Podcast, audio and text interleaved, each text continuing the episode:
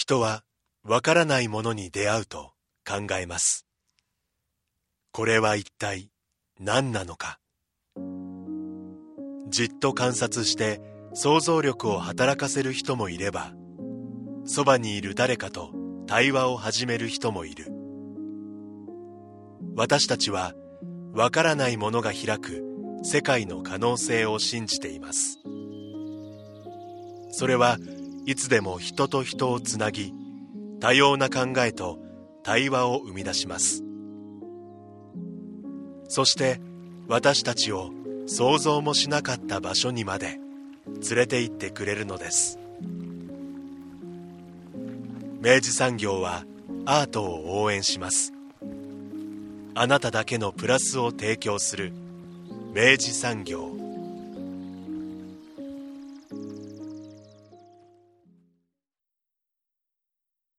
明治産業プレゼンツアワーカルチャーアワービュー今週は映画柳川とチャンリュル福岡三部作特集をお送りしていきます。ラブ FM 国際放送株式会社大ホールには三好です。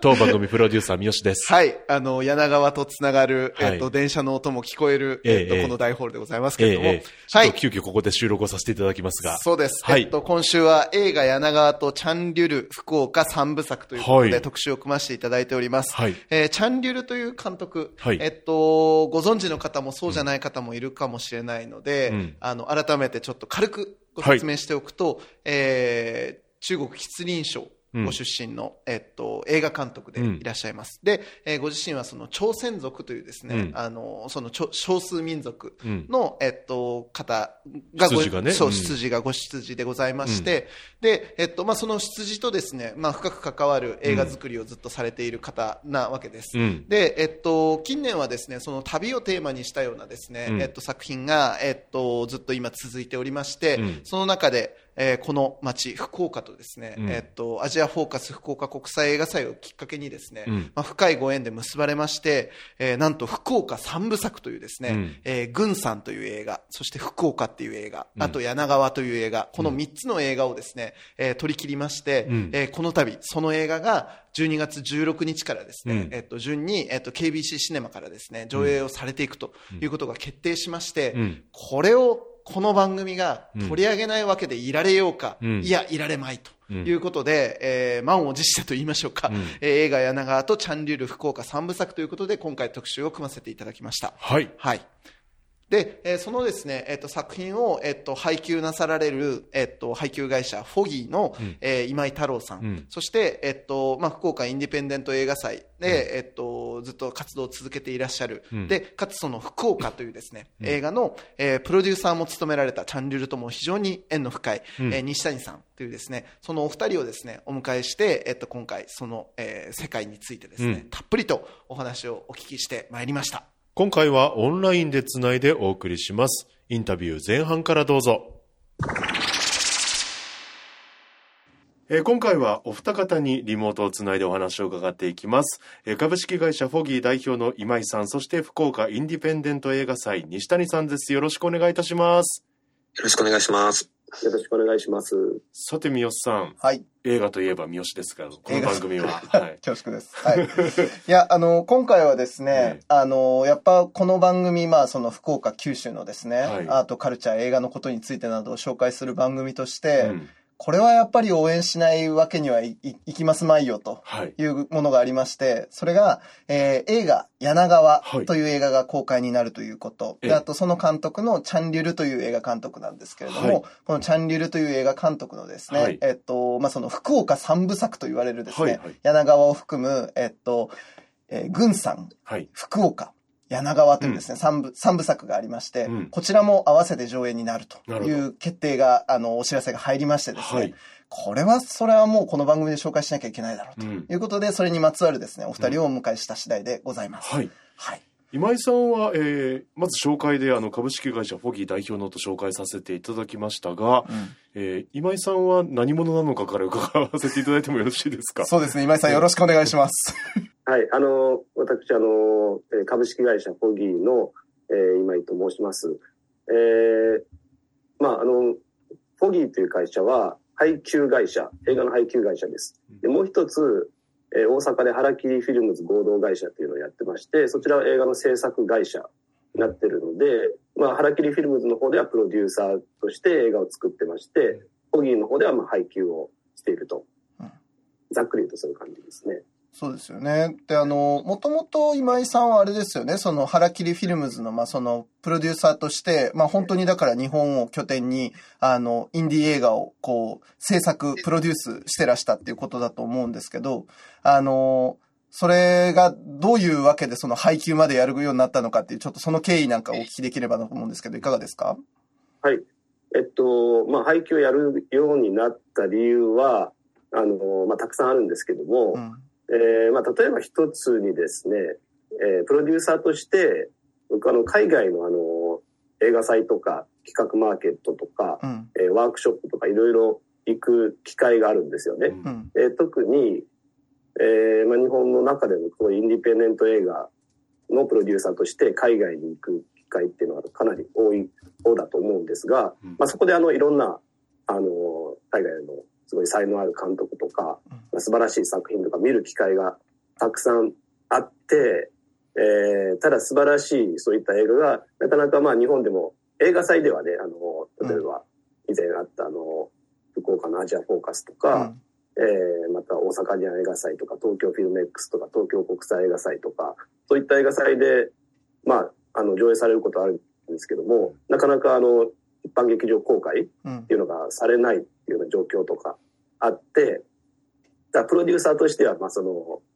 ね、それ配給はやっぱり違うもんだと思ってたんですよね。うん。だからその作る方でも何か一緒に彼らとまあ共同制作とかできないのかなっていうのはずっと考えてて、うん。ただ日本っていう国にというかね、あの、えーまあ、ヨーロッパとかと違うのは、助成金とかがあんまりないっていう現実があるんですよね。うん。だからまあそういった映画祭で流れるような、えーアートハウス映画って言われているような文化的な映画に対して、日本からこう出資金を集めて共同制作をするっていうのは、あの、非常に難しい。うん。ヨーロッパとか助成金があって、ヨーロッパの助成金を取ってきて、えーまあ、例えば東南アジアとか韓国とか、えーそういった国の才能ある監督たちの作品に、えー助成金を出していくっていうのは仕組みがあるんですけど、日本はなかなか、まあ、助成金あるんですけども、まあ、難しい中で、じゃあ僕たちはこう、日本人のプロデューサーで何ができるんだってこうずっと考えてる時に、日本ってでもその助成金とかはないけど、マーケットってのがうん。あるんだなっていうのにちょっと気づいたんですよね。う。うんん例えば、あの、映画のマーケットとしては、日本は今、世界第3位、うん。えーアメリカ、中国、中国、アメリカ、そのまあ1位、2位は、その、まあコロナとかでね、状況は変わってるんですけども、1位、2位はまあ、アメリカ、中国があって、やっぱ3位は日本っていう、えー そういった事実があるんで、で、さらに日本には、あの、ミニシ、全国にミニシアターが、今、まあ、あの、いろいろ含めると250ぐらいうん。あるらしいんですよね。で、まあ、それって世界でもすごい、あの、と特殊というか、うん。あの、やろうと思えば、そういったアートハウス映画を、えー一般公開しようと思えば、できる場所がまだまだ日本にはあるっていう、まあ、ミニシアターの皆さんすごい大変でね、うんあの、まあ、いわゆる、見方によってはすごいこう大変大変で苦しんでるんですけども、うん。見方によってはそう可能性があるんじゃないかなっていうのが思って、我々がこの何かできるっていうのは一つのマーケットがあるってことなのかなと思ったのが一つの、はい、理由ですね。もう前もこれ俺佐藤さんとも話したかもしれないんですけど、アジアフィルムジョイントの時に話したかもしれないんですけど、うんあの、映画のその要は劇場興行って、なんかすごい規模の大きい、とんでもない事業みたいに、あの、感じるものもあるところがあると思うんです、リスナーの方とか。で、あの、もちろんその規模のやつもあるんですけど、例えばこの辺のインディー作品みたいなことで言えば、一つの県で数百人入れば、全然まあその要は成功事例として、あの要は記録が作れるぐらいのものだったりするわけですよね。で、まあもちろんその1000人なり万人なり行くに、行くに越したことはないんですけど、まずやっぱり数百人ちゃんときっちり入れていくっていうことが、実はもうそのまま結果になっていくっていうようなシーンがあるときに、なんか、まさしく今太郎さんが、今、今井さんがおっしゃったように、その、あの、まず一人でも二人でも仲間がいるっていうこと。で、そこから広げていくと、なんか実はそのぐらいの数字をちゃんときちんとみんなに主体性を持って、あ、見たい作品だっていうふうに思って劇場に来させるっていうことは、不可能じゃない気がするんですよね。で、なんかそこになんかこう理、理想というか希望を持ちたいなと思うんですけど、太郎さんどうですか？いや、絶対僕は、あの、可能だと思ってやってるんで、うん。そこでこう、一人でも二人でも、いや、それ可能だと思いますって言って一緒にやりましょうっていう、うん。まあ、それが全てな気がして、うん。結局なんか、いや、そんなのダメだよとかってこう、やっぱ言ってくる人もいるわけじゃないですか。はい。で、みんながそういう気持ちになっちゃうと、うんやっぱり実現は難しいし、うん。みんながね、こう、あの、一緒にやろうよっていううん。気持ちがあればね、できるんじゃないかなとは、すごい、抽象的なうん言い方ですけども、んまあそういうもんなのじゃないかなとは。いやもう多分この今の、あの、このなんか、あの理想に燃えるこの話を聞いてね、うん番組のリスナーさんもだし、きっと佐藤さんもね、うんこれはちょっと一応応援してやるなって気持ちになったと思うんですけど、うんどうですか佐藤さん？い やいや、僕はもともとそういう、あの、考えですから。そのスタンスの人ですそのスタンスですから。まあでも場があるけど、その箱はあるけど、なかなか難しい部分があるですね。そうですね。やっぱ映画館が、やっぱり、でも日本に実際にたくさんあるっていうのが事実うん。だし、で、まあ、いろんなやっぱ日本の自主制作、もっと規模の小さい自主制作映画とかもたくさんやってるわけじゃないですか。うん。なので、まあ、同じようにというか、えーまあ、多分その配給で海外の作品買い付けてきてってなると、えーまあ、その作品によってはですね、まあ、日本で作られた作品、やっぱその作品に関わってる人とか多いんで、その人たちの熱とかもあると思うんですけど、海外から買い付けてきた場合は、えー場合によってはそういうサポートする人がいないうんこと。もあるんですけども、まあ、だからそういった人をこう探すうん。ってことですよね。あのーまあ、福岡とか柳川は、まあ、福岡県で撮影されてるんで、西谷さんはじめ、うん。あの、撮影に関わられた方々が、うんえー福岡フィルムコミッションとか、柳川フィルムコミッションさんとか、いろいろ、そういう方々がいるんで、うんあれなんです。まあ、他の作品とかは、えーまあ、日本で撮影されてなかったら、日本にスタッフとかいないんですけど、やっぱり映画祭、例えば東京フィルム X でえー上映された場合は、東京フィルム X の周りの人々が応援してくれるし、えーあと、まあ、若手監督とかでも、そういった映画祭に注目されてる監督であれば、ぱり少なからずファンとかがやっぱいるうんわけですよね。まあ、うんそういったところから少しずつ広めていくっていううんことなのかなとは思ってますけども。うんだから多分マーケティングのやり方としてはその大きな網をかけて、で、なんかこう、かすめ取る、あ、ななんか要は絡め取るみたいなことではなく、どっちかいうと割と本当、まずあそこにお客さんになってくれそうな人がいるぞっていうところを丁寧にまあこうなんか見つけていきながら、まずそこで数十人、あの、あの、ちゃんと作っていくみたいな、あの、そういうようなアプローチになりそうですね。そうですね。一つは場っていうと、まあ、映画館はね、場所で、うん。あの、その地域とか限られてるじゃないですか。福岡のうん KBC シネマさんだったら、まあ、福岡市っていう場所なんですけども、うん。ただ今この、やっぱもうこれ、ね、SNS とかの時代なんで、うん。ファンはまあ、日本全、東京にいたりとか、うん日本全国にいたりして、うん。まあそういったファンと、なんかその場所をこう、うまくつなぐような。イメージかなとは思ってますね。うんうん。まあその映画、映画館同士のね、やっぱそのファン層のか重なりだったりとかもありますし、なんかうんいろんなやり方はそこから考えられそうですね。うんうん。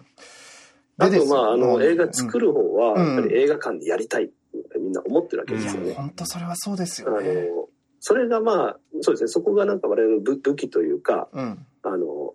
いい、いい部分なのかなって力になれる？うんそ。の海外の、あの、若手監督とか、うんまあ、才能ある監督とかも、うん。まあ、うちなんてすごいね、始めたばっかしの小さい会社なんですけども、劇場でやるんですとうん。いうことをアピールしてるんですよね。ミニシアターで、ん。全国でまあ10巻から40巻とか、うん。そういった規模でやりたいですと。一方、まあ、そこに同じような、あの、えーネットフリックスのような会社が、お同じオファーをしたりするんですけど、もちろんネットフリックスとかのがお金にはなるんで、うん。えーまあ、そうセールスエージェントとかプロデューサーからすると、まあ、お金ね、回収しないといけないんで、それはそれで魅力だと思うんですけども、うんうちとしては、劇場でやってきますよと。うん。そこ、その後ネットフリックスでもどうせできるんで、うんうん劇場でやって儲かったらもっとね、払うし、うん。ネットフリックスとかでその後にもできるんで、まあ、そこをアピールしてると、まあ、こういったチャンネル監督の監督とかは、うん。うちみたいな階級がちょっとやりたいって言ってくれる傾向が、うん。うん、高い気がしますね。だからいい作品をそこで、あの、うちはこう、劇場でやるっていうね、本当は、今、デメリットにしか思えないような、うん一般的に考えるともう劇場ね、あの、難しいよっていうような風潮がある中、うん。逆にそこをな、なんていうか、うちは、それでも劇場でやるんですっていううん。ところが、あの、メリットというかアドバンテージになってる気はします。そうですね。いや、でも本当なんか、あの、映画、あの、え、本当映画祭でしかかからず、結局その、あの、一般にその興行されなかった作品っていうのは本当にもう山ほどあるじゃないですか。で、うんあの、本当だったら見られたらもっと絶対、あの、社会にもインパクトが与えられただろうし、なんならみんな絶対好きそうだったのにな、みたいな作品ですら結構やっぱりそのインディー映画っていうことで流通しなかったりすることは本当にあるから、で、そういう時に、やっぱりその、太郎さんが今やっぱ目つけられている、やっぱその劇場があるっていうこと、スクリーンがやっぱ物理的にちゃんとまだ運用できる状態にあるっていうこと、で、やっぱそこをアドバンテージにやっぱ仕掛けるっていうのは、やっぱ結果やっぱその今井さんがやっぱ大事にしていらっしゃるそのクリエイティブファースト的な、やっぱその作り手へのなんかそのメリットの返し方としても、なんかすごい誠実で、なんか本質的な感じがするなと思って、なんかとてもいい、いい取り組みだと思いました、本当に。ありがとうございます。ほんでですよ。うん。で、この、その思いを持った、うん。えー今井さん、フォギのチームがですね、はいえっと、今回、えっと、その上映配給なさられるのが、うんえー柳川という作品。はい。そして、えっと、そこの、えーその監督が、えー撮られた、えー福岡三部作ということで、その柳川と、あと残り福岡と軍さんという三、三本の作品でございます。で、この作品について、まあはいちょっとそれぞれ、まあどういう作品なのか、で、あと、チャンリルっていうのはどういう監督なのかっていうことについては、えーお待たせしました。えーもう一人のゲストであるはい西谷さんにちょっとお聞きしていきたいと思うんですけど、西谷さんよろしくお願いします。はい、よろしくお願いします。はい。まずちょっとこの、えっと、どっちからお聞きするのが、まず、まずチャンリルからお聞きした方がいいですかね。あの、チャンリル監督っていうのはこの方が、あの、改めてちょっとどういう監督なのかっていうのをちょっと、あの、教えていただいてよろしいですか？はい、えー、チャンリュル監督なんですけども、えー、中国人なんですね。うん。えー、なんですけども、少数民族に分類される朝鮮族ということになります。うんえー、昔あの、中第二次世界大戦中、日本はあー中国東北地方に満州という国を建てましたけども、その満州からまあちょっと暴力港で川を渡ったらすぐのところにですね、えー朝鮮族の人が非常に多く住んでいて、まあ、そこでのご出身ということになります。で、そこで、えー、もともとは文学者として活動していたんですけれども、えー、第二次天安門世代なので、そこでまあいろんな苦労をされた後に、えー飲んでる時にですね、映画なんか簡単に作れると言って、うん。言い放って本当に作ってしまって、えー世界三大映画祭で、えー賞を取るようなあー中国朝鮮族の中ではもうトップランナーと言ってもいい過言ではない代表的な監督です。はいなかなか日本に紹介される機会ないんですけども、うん映画祭では福岡、アジアフォーカス福岡国際映画祭でほとんどお代表的な作品は紹介されているという状況です。うん。あの、もともとその文学者で終わりだったところが、まあその、えっと、まあなかなかその、あの、そういう社会的な政治的なあの状況とかっていうのにも絡め取られながら、あの、活動ままならない中に、まあその、先ほどおっしゃったその、飲み会で、あの、映画なんか簡単に作れないみたいなことで、や、やった映画が、なんかその、まあ映画の仕事になっちゃったっていう話なんですけど、なんか、そのあたりってなんかすごい話だなと思うんですけど、もう少し詳しくお聞きできますか？はい。えっ、と、まあ、中国では、まあ、表現の自由というものがだいぶ制限されている中で、まあ、少数民族の人たちが自分たちのこう日常生活の苦しさとかですね、赤裸々に語るってなかなか難しい状況にはあったんですよ。うん。うん。でもそういうのをこうテキストとか文字表現してしまえばダイレクトに行き過ぎるんですけども、うん。まあ、非言語というか、身体的な表現で、まあ、映像というふうに形を変えると、もしかしたら少数民族のおチャンネル監督にとっては、非常に表現しやすかった、フィットしたのかという感じがします。えーそれにしても初期のおキムチを売る女とかですね、うんえートマンコーとか見てみると、だいぶスショッキングだという描き方をしていて、ああ、ちゃん、いろいろ監督頑張ってるな、チャレンジしてるなっていう感じは受けます。なるほど。はい。国境に接して生きているっていうことで、まあ、うん。チャンリル監督の作品っていうのは、越境っていうのがよくテーマになってくるんですけども、最初はまあ少数民族ならではの越境っていうものが描かれていたんですが、実はもうそういう国を越えたり、地域を越えたり、民族、宗教を越えたりして活動している人たちっていうのは、まあ1990年、2000年代以降っていうのはもう一般化していると。まあそういう状況のことを、まあいわゆるディアスポラという言い方をするんですけども、まあもともとは、まあユダヤ人の方々のお話なんですけどもね、えー故郷、故郷、ルーツを持たない人々、世界中で移動する人々のことを、まあそういう言い方したんですけども、もう実は2000年代アジア地域ではもうそれが一般化してるっていうのを、えーチャンネル監督はこう作品の中でこう、どんどんどんどんこう体現していくっていうか、けうん。うんそういう国境にいる人とか、貧しい苦境にあえている人たちが決してこう、特殊な人ではないんだとうん。いうことで、まあそれに共感する人がこうヨーロッパとかアジアでもじわじわ広がっていって、なんかこうチャンリュー監督のまあ中期以降のこう、キョンジュ、慶州って映画から、それぐらいからですね、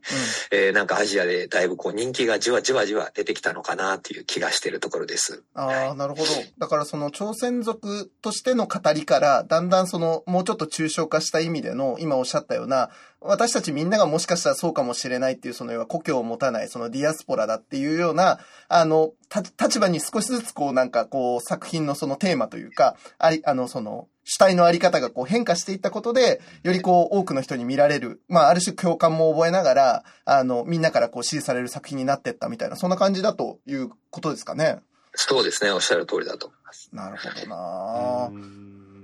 で、なんかその、えっと、監督が、まあその今おっしゃってたそのアジアフォーカス福岡国際映画祭では、あの特にやっぱりその多くかかっていたというのは僕も知るところではあるんですけど、あの、まあ、どういういきさつでその福岡との縁がそのように深まっていって、で、結果まあ、あの、後にまあ説明していくことになるその福岡三部作っていうのを撮るに至ったのかっていうところもちょっとお聞きしたいんですけど、西谷さんこれも教えてください。はい。えーまあ、あの、アジアフォーカスのディレクターの、えー第2代、2代のディレクターですけども、ハリキアスイヨ先生が、えー世界中のまあ映画を探しに毎年行くんですけれども、まあ、そこでチャンリル監督というまあ一材に出会ったわけですね。うん。えー2007年の風と砂の女がまあ最初だというふうに思うんですけども、まあ、そこでまあ衝撃を受けて、まあ、意気投合して、ぜひ来てほしいということで、えーそこからずっと、おトマン校からですね、えー、慶州春の夢という、もう今日本でもタイトル化されているう作品なんですけども、えー数多くの作品を福岡で、えー上映することになったと。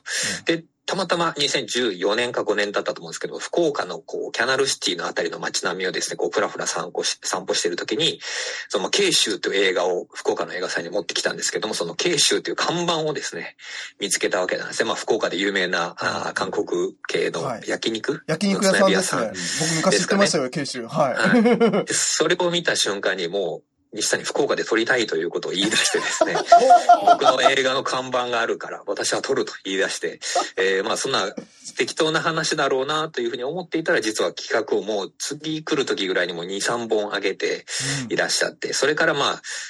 チャンネル監督本気だぞっていうことで、福岡の映画祭のスタッフの皆さんとか市役所の皆さんも、ご協力体制をしていったということです。で、まあそういう中であの、いろいろこう試行錯誤がある中で、うん。えー、エクスカーションですね、えーふ映画祭の時に、えーゲストの方って福岡まあ担当するわけですよ。で、うん。それを福岡フィルムコミッションのスタッフの方が、ぜひこう次回作に福岡でロケをしてほしいってこう、ちょっとあの、宣伝をするわけですね。はいはい。で、そこでたまたま、あの、チャンリル監督が、えー、ベネチアに行ったことを思い出して、こう、なんかね、日本のベネチアがあるぞと、うん。柳川という場所があるということで気に入って、まあ、柳川を取ろうということになったわけなんですけども、えー、最初ですね、これもう話していいのかな、まあ、ギリギリいいと思いますけど、最初柳川は、えっ、と、韓国のキャストで作られる予定だったんですね。で、私もそこで、えーちょっと手伝ってほしいというふうに言われて、私もあの、アジアフォーカス福岡国際映画祭のまあスタッフとして、えー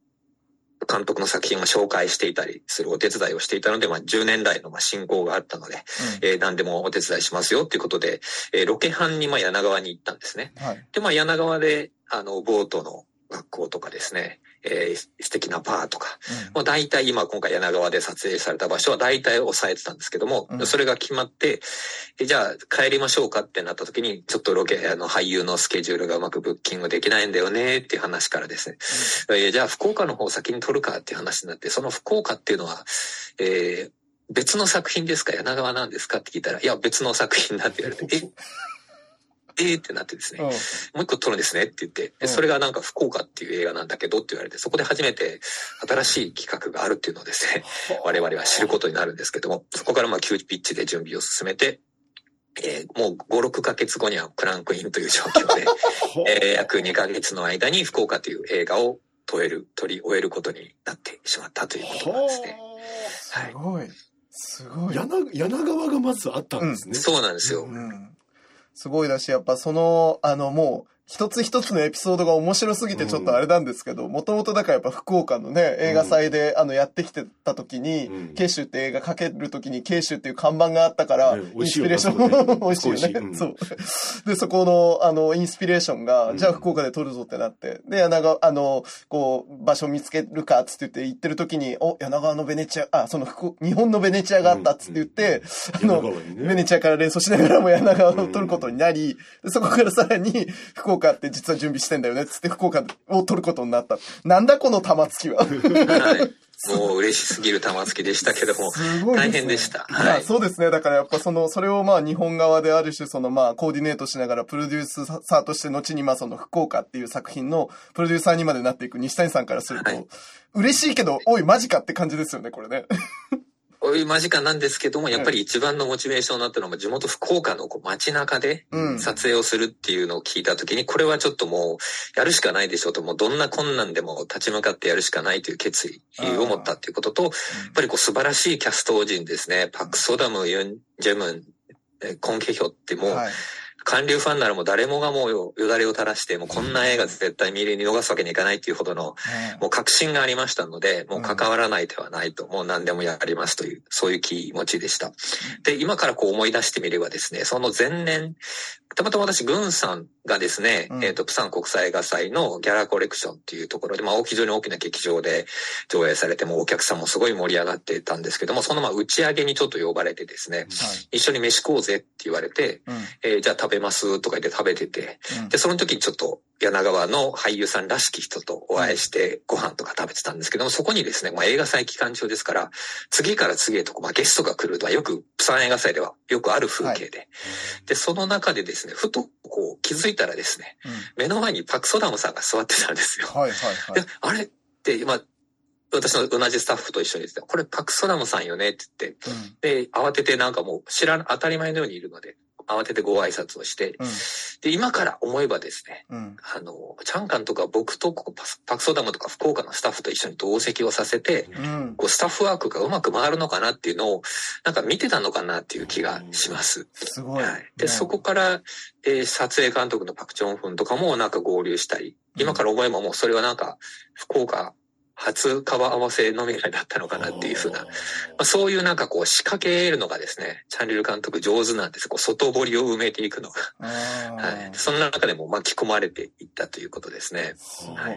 あかっこいいなんかやりす方。ごいね。うんあの、もうすべてはチャンリュルの手の内よっていう感じだうんうんうんし、なんかその、みあのね、これリスナーの方、あの、もしかしたらピンと来てないといけないので、改めて補足させていただくと、うん。パク・ソダムさんってね、うん。これあの、パラサイトって、あのあそうです、ね。大ヒット映画あったじゃないですか。あれの、あの、その、妹ちゃんですね、うんうんあの、めちゃくちゃかっこいいキャラクターで出てた、あの、妹ちゃんが、まあ、パク・ソダムさんという女女優さんなわけですけど、はい。あの、彼女がね。ね。で、彼女があれですよ。あの、その、軍さんっていう、あの、今回その、上映する福岡三部作の、あの、一、本目の軍さんと、あと、えっと、二本目の福岡うんにも、まあ、ご登場されてるわけですよね。そうです。ね。で、あの、福岡っていう映画の撮影中で、私、あの、外回りをしているので、ほとんどあの、俳優さんとお話しするチャンスってめったにないんですけども、たまたまパクソダムさんと話をしたのが一番覚えてるのが、えー次の監作品何？って聞いたら、寄生虫って、あの、パラサイトのことですね。はいうんで、監督は？って聞いたら、あの、もうパラサイトの監督の名前ということだったので、もう本当に今思えばすごい場面に立ち会ったなと。この撮影が終わったらすぐパラサイトの撮影なんだっておっしゃってたのを今でもよく覚えてます。すごいですよね。いや、だからやっぱそういう本当にもう、あの、第一線級の、あの、キャストと、まあ、本当国際映画祭でもバリバリに活躍しているそのチャンリル監督の作品が、まあ、よりによって、まあ、その地元福岡で撮られたっていうことの、やっぱ凄さっていうのは、まあ、いくら言葉を尽くしても足らんなというぐらいな感じなんですけど。そそれだけその監督はその福岡でロケハンなりうん。リサーチをする中で、うん。やはり受け取るものがたくさんあったってことなんですかね。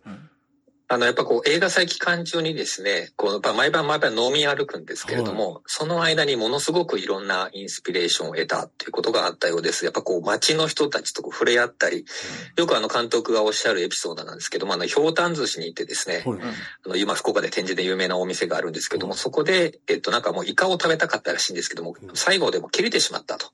で、横の人がイカ刺し食べてたら、えー僕が頼んだもイカがな食べれなくてもう残念だっていう話をが聞こえたらしくて、一緒に食べませんかっていうことをおっしゃっていただいたと。それがもうえらい感動して。で、まあ、私福岡の人間なんで、まああり得るだろうなって思うんですけど、うんうんな、チャン監督とってもすごくカルチャーショックな出来事だったらしくて、まあ、こういう開放感のあるところ、親近感のあるところは、いろんな映画祭で旅をしたもうディアスポラの人間なんですけども、福岡しかないと、福岡は最高でチェゴだっていうふうにおっしゃってます。まあそういうところが創作性というものにもしかしたら結びついているのかもしれないですね。うーん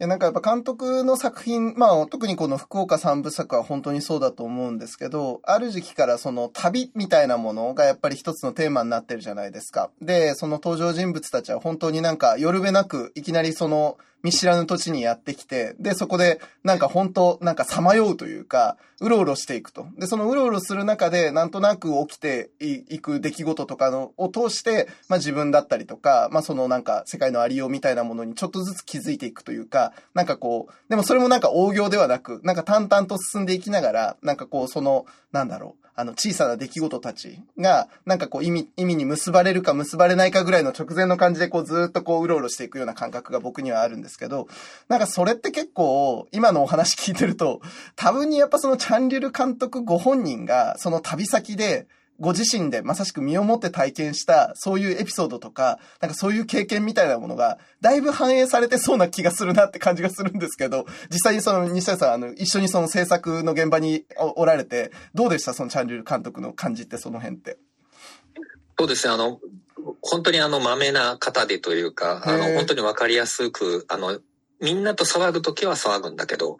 一人になりたいときは一人にさせてくれっていう感じで、うん。撮影中もですね、あの、まあ、さあ、えー物語が進行しましたと。えーちょっと夜徹夜して、学、あの、俳優さんたちにこう伝えるために、プロットみたいなまあ脚本を準備するんですけども、それを準備して、うん。で、俳優さんたちが頭に入れてるっていう間に、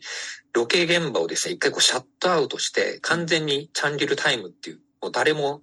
立ち入ることもできない、電話もつなぐこともできないという時間をですね、必ず設けるんですね。で、その後に納得したようにですね、じゃあ今からスタートするよと言って、チャン・リュルの時間が始まるっていう感じなんですね。もうその状況をもう撮影するだけでも立派なドキュメンタリーになるんじゃないかっていうぐらい、非常にあの、尊い時間でですね、うんそうやってなんかこう、文学者というか、なんかこう自分がこう紡ぎ出す表現していくものにやっぱこう一瞬にかけるっていうか、まあ、そういうことにあの、すごく、あの、鋭意なというか、うん。とっても繊細な監督であると思います。まあそういう優しさがなんか、監督の作品なんか見ているとなんかすごくいろいろこう感じるところがありますね。こう人間関係のこうすごく繊細なところを丁寧に丁寧にね、ワンタッチで描いていくって。ワンカット長回し多いんですけども、うんまあそういうところもよく現れてるなというふうに思います。そうですよね。だからなんかすごくそのチャンリュルタイム。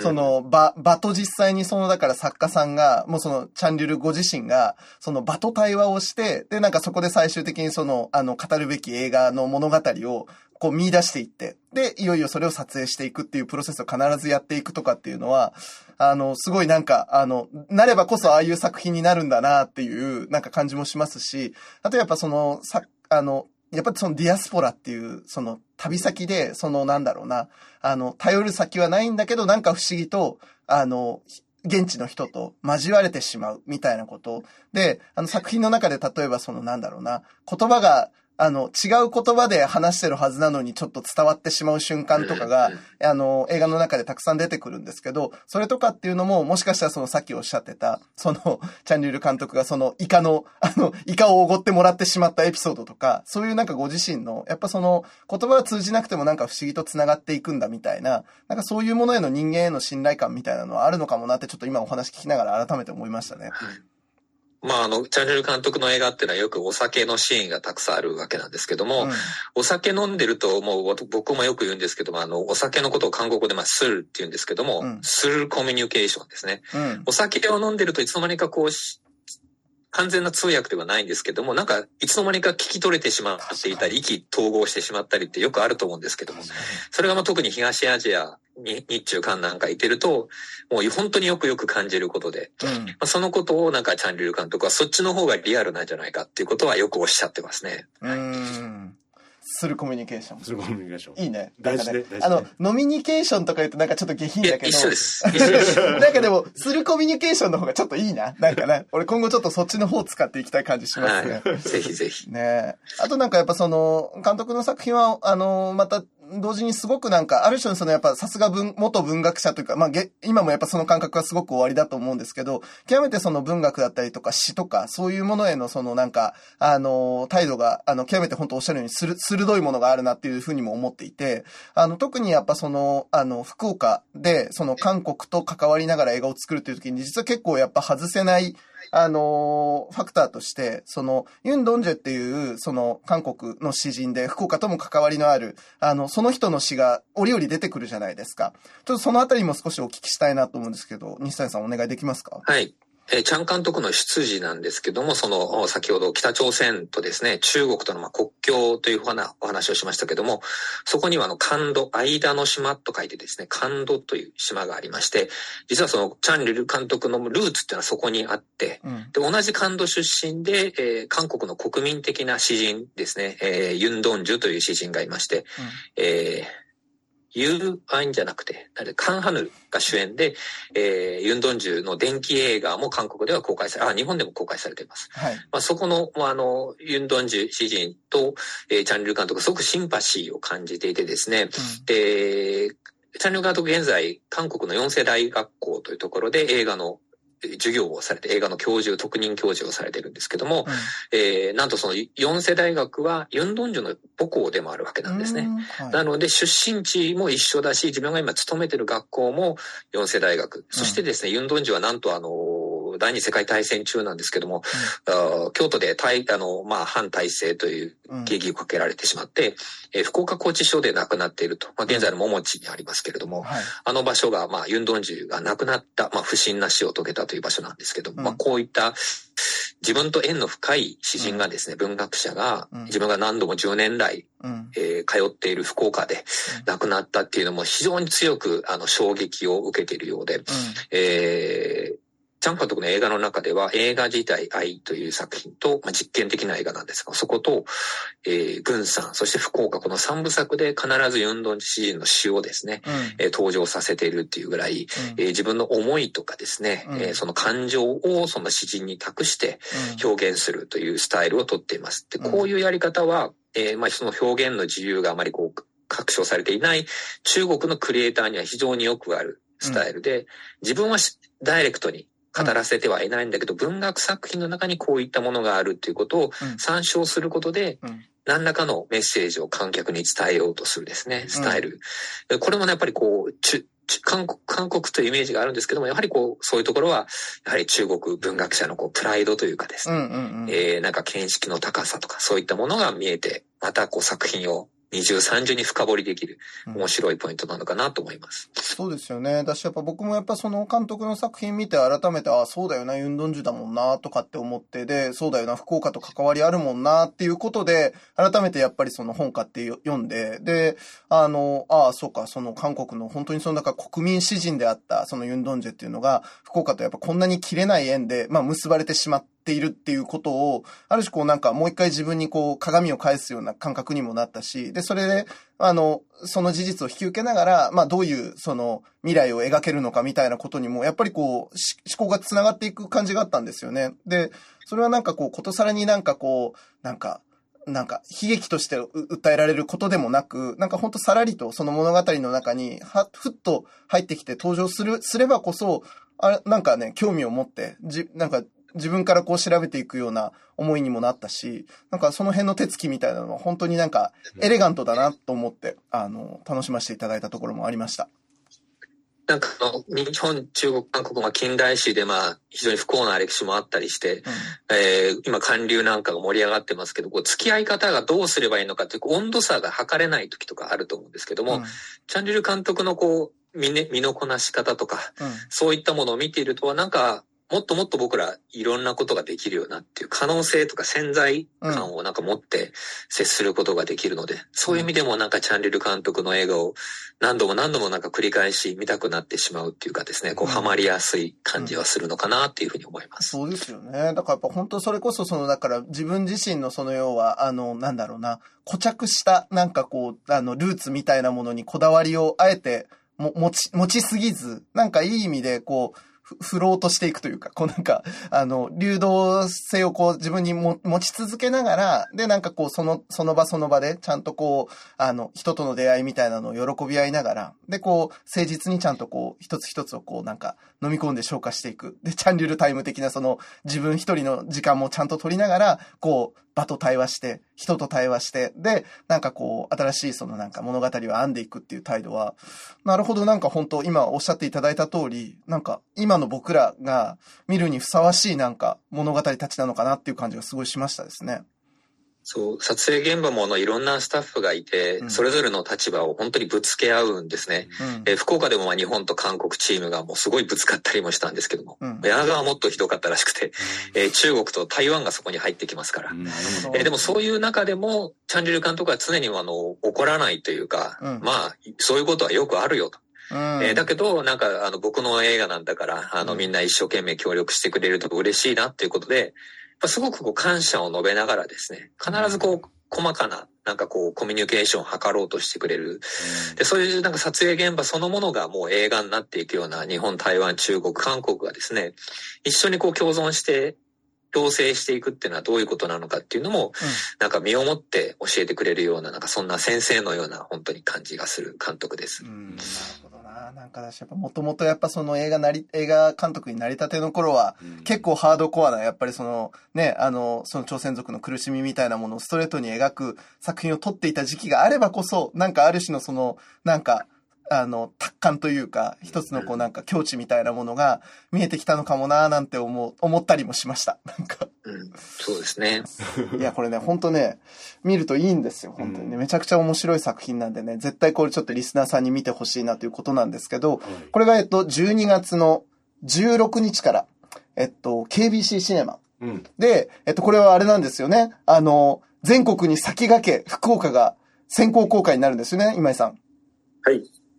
KBC シネマさんで、あの、12月16日から先行公開。はい。柳川が先行公開です。ですね。ですね。で、あとそれからまあ追っかけで、えっと、今お話に出た、軍さんと福岡という3部作の残り2作も、えっと、その、えっと、16日以降にですね、まあ順次公開されていくということだということで、で、あと、12月20日からは、その、柳川、現地でも柳川が上映される機会があるんですって、これ。そうですね。12月の20日から23日まで、うん。えー柳川市の柳川市民文化会館で、うん。えー上映されますので、うん。あの、柳川市民文化会館であの検索していただければ、あの、上映時間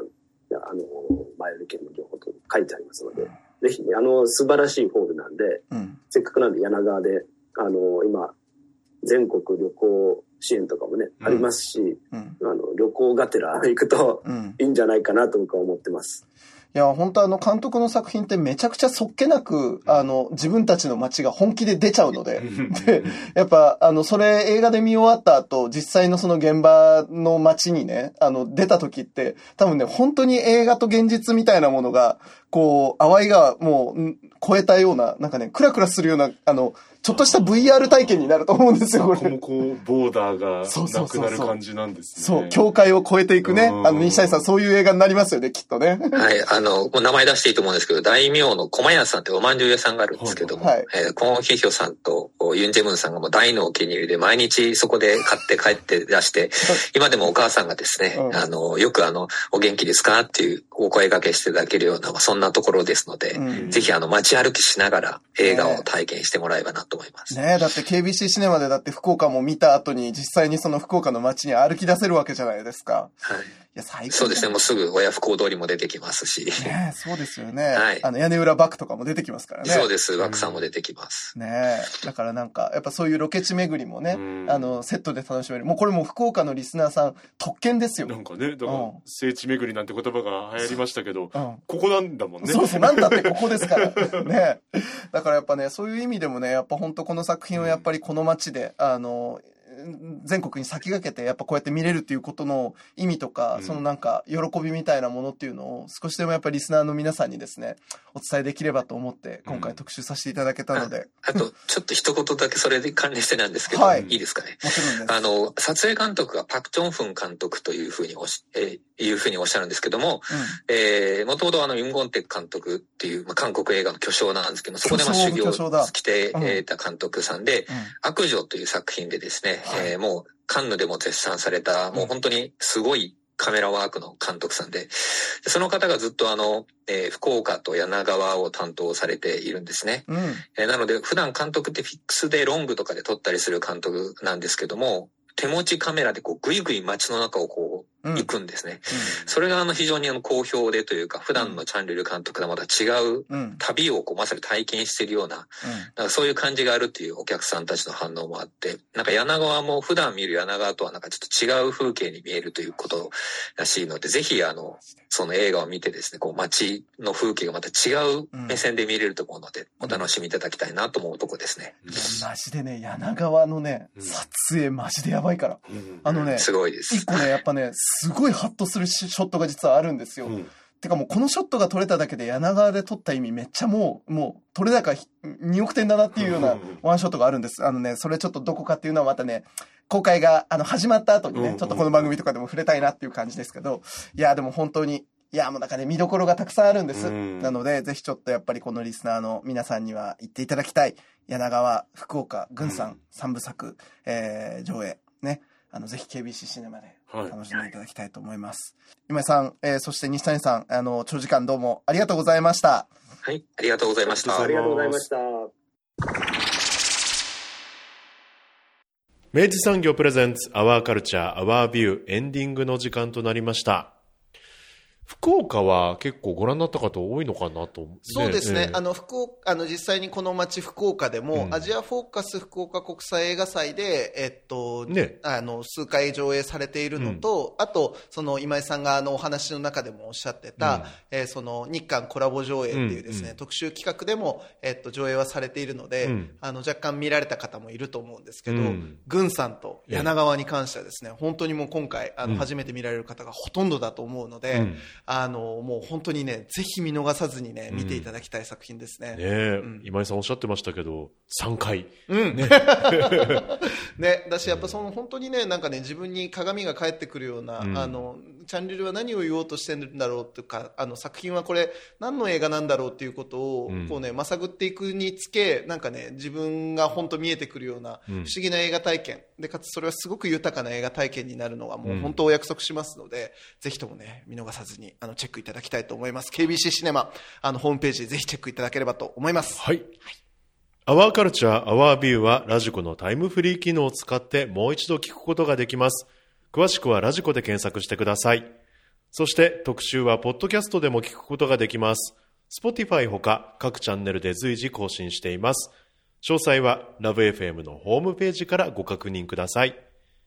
そして皆さんからのメッセージは 761-lovefm.co.jp まで。お送りいただく際はタイトルか冒頭部分に Our Culture, Our View 宛て、もしくは頭文字を取って OCOV とつけて投稿してください。ねえさあ、えーはい皆さん、もう12月4日、今日、いよいよ番組としては初めてのイベントになりますが、そうなのです、うん。はい、アジア美術館でですね、えっと、エモーショナルアジア展はい。と、えっと、コラボさせていただきまして、うん。えっと、2つのですね、えっと、イベントを、えっと、まさしくお届けする第1回が、はい。えー12月4日のですね、はい。お昼から、えっと、アジア美術館で、えっと、実施することになっております。うん。えっと、こちらですね、えっと、コレクションをですね、うん。あの、楽しみ尽くすためのですね、あの、そのコレクションを押していくという、ねはい。推し活的なですね、ええええええ。ーそういうようなスタンスでですね、ええ。えっと、コレクションと新しい関係を結ぼうではないかとうんうんいうことをですね、あの、味見の学芸員の張さんと一緒にですね、はい。あの、いろいろちょっとね、実験してきます。はい。はい。で、皆さんと一緒にですね、その、あの、コレクションの楽しみ方をまた見つけていきたいと思いますので、ええ。あの、これもまた、あの、番組でね、はい。あの、追ってまた、あの、レポートもしていきたいと思いますので、ね。はい、どうぞチェックいただければと思います。あの、お越しになる方、もしかしたら三好が何かマイクらしきものを持ってるかもしれませんので、はいその際はなんかお話をね、ええ、ええ温かくお付き合いいただければ幸いでございます。お待ちしております、はいえー今週もありがとうございましたあ。りがとうございました。アワーカルチャー、アワービュー。ここまでのお相手は佐藤智康でした。また来週。